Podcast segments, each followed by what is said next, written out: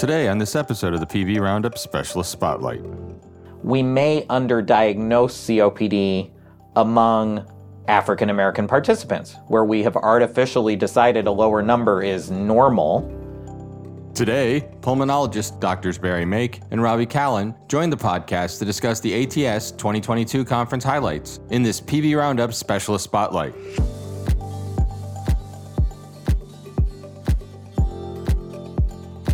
Boehringer Ingelheim has 100 years of heritage in respiratory diseases. Since 1921, they have emerged as a leader in this disease area, having launched several treatments in a range of respiratory conditions, including asthma, chronic obstructive pulmonary disease, idiopathic pulmonary fibrosis, and lung cancer. Their focus is on improving the quality of life of patients suffering from debilitating respiratory diseases and enabling them to maintain a more independent life.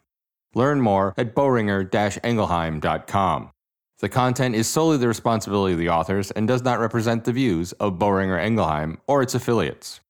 Hello, I'm Dr. Ravi Kalhan. I'm a professor of medicine in pulmonary and critical care and preventive medicine and epidemiology at Northwestern University Feinberg School of Medicine in Chicago. Hi, I'm Dr. Barry Make, pulmonologist, director of the COPD program at National Jewish Health and at the University of Colorado in Denver. Today, Dr. Make and I are going to share our thoughts and impressions from the 2022 International Conference of the American Thoracic Society, which was just held this past May in San Francisco. Barry, great to have you here to talk about the, the meeting and actually being together in person. Thanks, Ravi. Well, you know, it's the first time we've been in person in a long time. It seems like forever. I mean, Zoom meetings are great, and there's certain advantages of them because you don't have to travel. But being at the ATS meeting was fantastic, seeing everybody and meeting with everybody.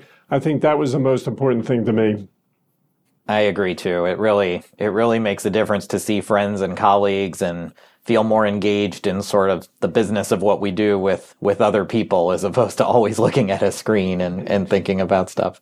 And it turned so, out Barry, to, you... it turned out to be not a super spreader event. I was very impressed with that. You know, they kept yeah. us informed about the number of people who sort of said they developed COVID during the meeting and it didn't seem like it was very many. It might turn out that wearing masks in crowds actually works, Barry. so Barry, did you have any big scientific takeaways in the space of COPD or other lung diseases this year? Well, there are a couple uh, issues that I thought were interesting and important. Uh, but I find that you know the meetings don't usually have uh, breakthroughs because breakthroughs are reported in between meetings. They don't wait for a meeting to occur. Like if there's a major breakthrough, you'll hear it in the New England Journal of Medicine really quickly.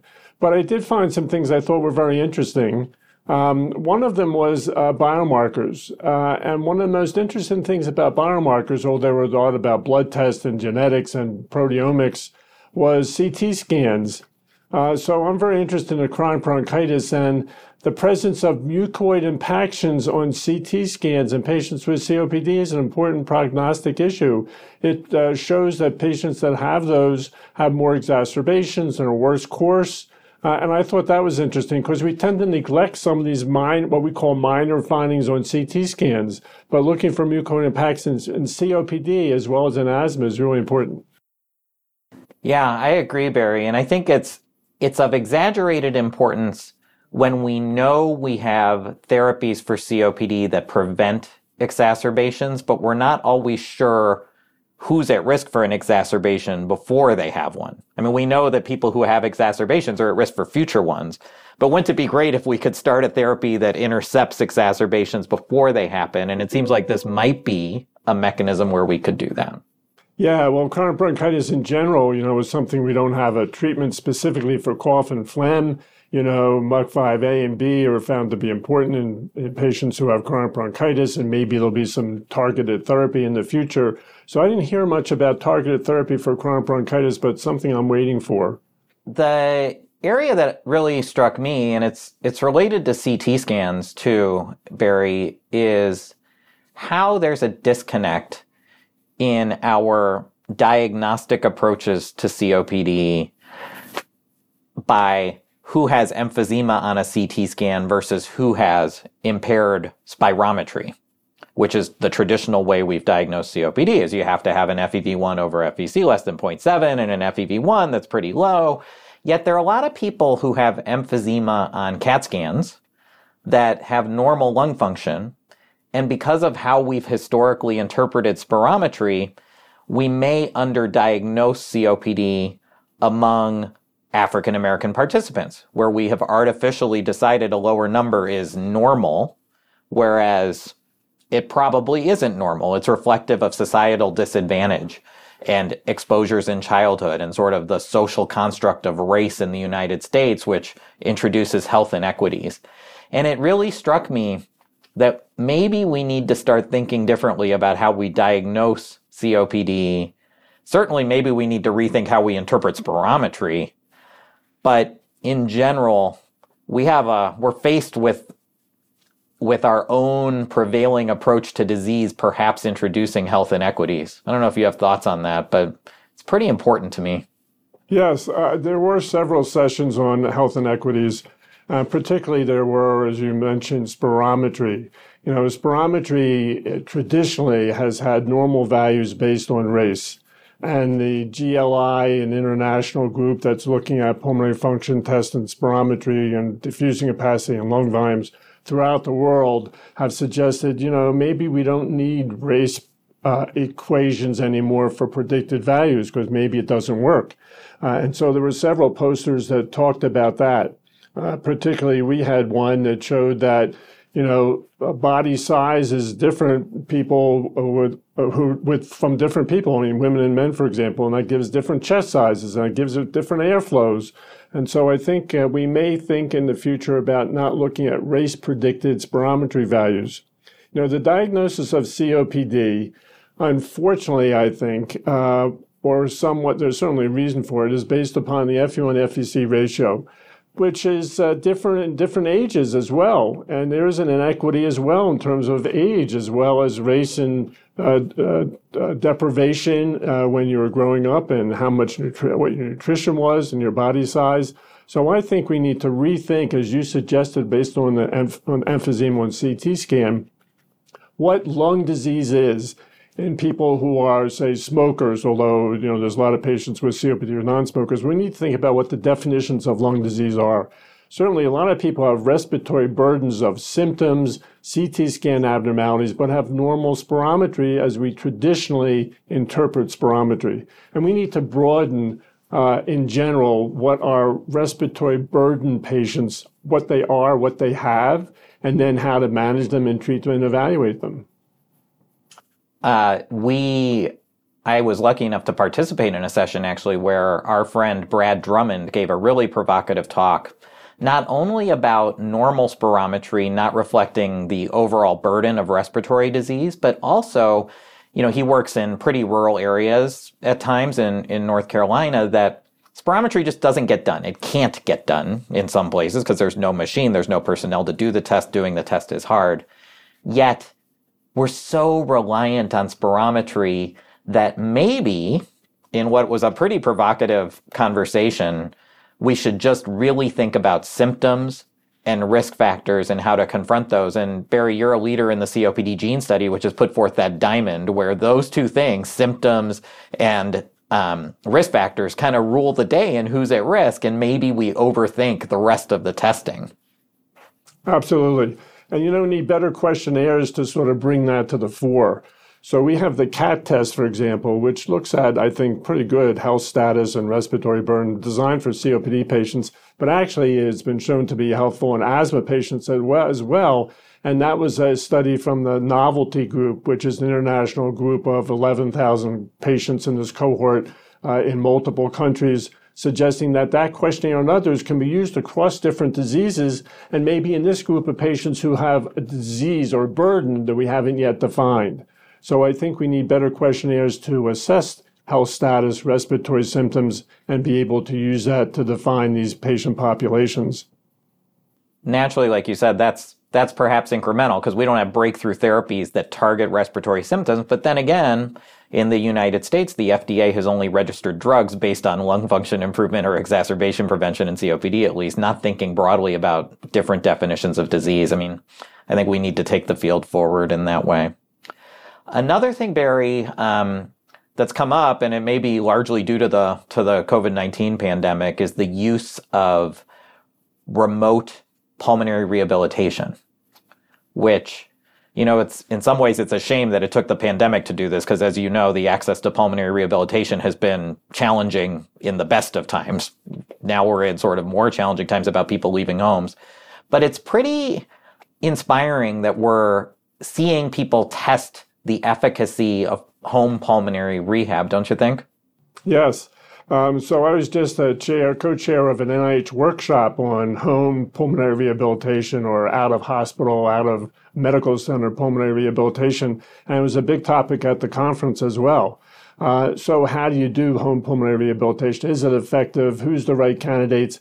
There are lots of questions, but certainly in the studies that have been done, home pulmonary rehabilitation has important outcomes.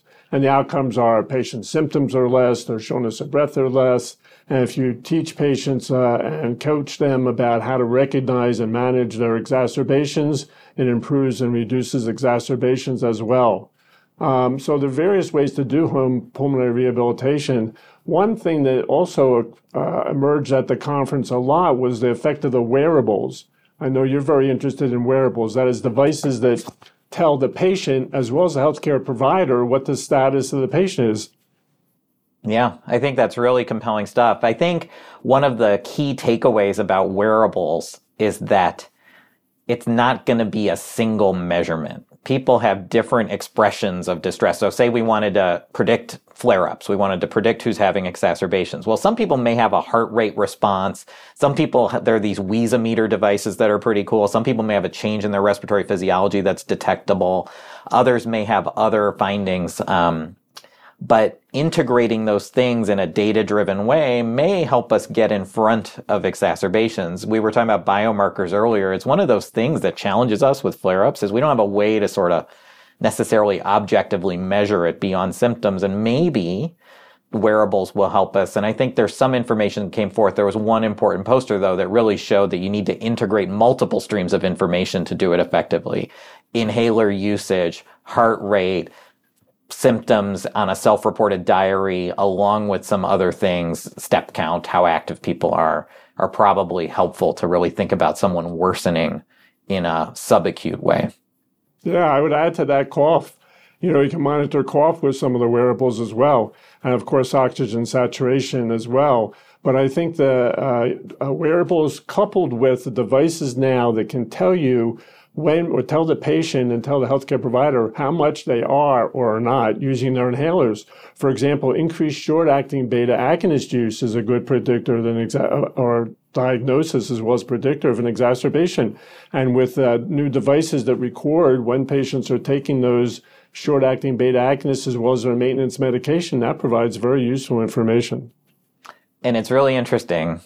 I've always thought if I ask the patient how often they're using their short acting inhaler, it's often different from the objective information. It's really interesting how people's disconnect of their living with their disease becomes living with their disease, whereas things that healthcare providers would think are quite concerning. And I think that's where these data streams and the wearable information is really different, is patients don't always report what we would want them to report one of the problems with the wearables and the information is there's a lot of information and there's a flood of information to us and to the patient all the time. And so how does that information get to the healthcare provider? I mean, if you think about, you know, all these streams of information from multiple patients, you have somebody sitting 24 hours a day in front of a computer to get all this information and then contact the patients. I mean, there's a, problem there too. I don't know how we're going to solve all that information flow. Yeah. I mean, my nurses would quit immediately if they had to receive all the information. But it's exciting to think about how it could be integrated, and maybe artificial intelligence approaches could integrate it into a usable form or a predictive form that would help us in the long run. Well, Barry, are there any other big takeaways? What do you think we're going to do with COPD going forward? Anything that really informs the future for us? Well, I think COPD, you know, we're moving toward as you suggested in the beginning, more symptom based assessment and monitoring and uh, outcomes.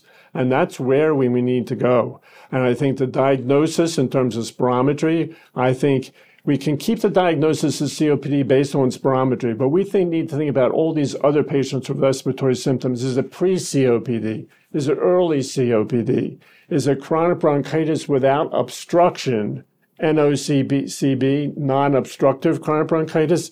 Uh, is it PRISM, preserved ratio with impaired spirometry? There's all these terms we're using for all these other patients, and we need to get those, uh, you know, consolidated somehow and recognized in terms of what they really are.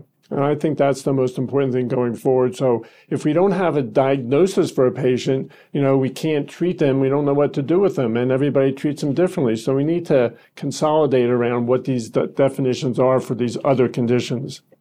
Yeah, I agree, Barry. You know, I think sometimes I was talking to my fellows and they're like, oh, now we're just oversimplifying and doing things with symptoms and this and that. And I was like, well, it makes it simpler in some senses, but it also makes it more complicated. And in the respiratory space, we've talked about personalized medicine in the context of genetics and biomarkers and all these other fancy things. But maybe we need to just think about personalized medicine in how an individual is expressing their respiratory burden and then really thinking carefully how we can test therapies that might improve that person's quality of life in a in a patient centered way. Not that the fancy biomarker stuff isn't cool and not that individual genomic medicine isn't great, but sometimes it's important to step back and think, well, there's a lot of patients we're not doing anything for because we don't know what to call them.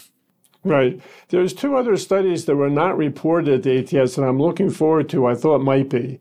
One is results of the CAPTURE study, which is a questionnaire in peak flow to diagnose COPD and some of these other conditions we're talking about that have respiratory burdens. Uh, and that publication should be out relatively shortly. And the other is treatment for those patients, and that's the RETHINC study, which used dual bronchodilators to see if patients in this category of the other respiratory burden patients, you know, might have a therapy that might be helpful for them. I hope that they would be presented at the ATS, but they won't, but they'll be coming out soon in publication form. Yeah, it'll absolutely be exciting to see what those show. Well, Barry, I think that sums it up. We had a pretty uh, inspiring time at ATS with lots of new information, new approaches, and and I think the future is bright for how we're going to approach chronic lung disease going forward in a in a thoughtful way. It's always great to catch up with you and chat about this stuff. Thanks, Ravi. Good to see you. And that's today's Specialist Spotlight. Thank you for joining us for this episode of PV Roundup Podcast. For more stories like these, visit us at pvroundup.com to subscribe to our weekly newsletters. You can send any tips or suggestions to editorial at pvroundup.com. Subscribe to our podcast on Spotify, Pandora, Apple Podcast, TuneIn, or Google. You can also download our Amazon Alexa Flash Briefing Medical News Roundup and just ask, What's my Flash Briefing? Thanks today to our guests, Drs. Barry Make and Robbie Kalhan, and to Sean Mullen for production assistance. Join me next time for an episode where we'll cover the latest stories in the world of medicine.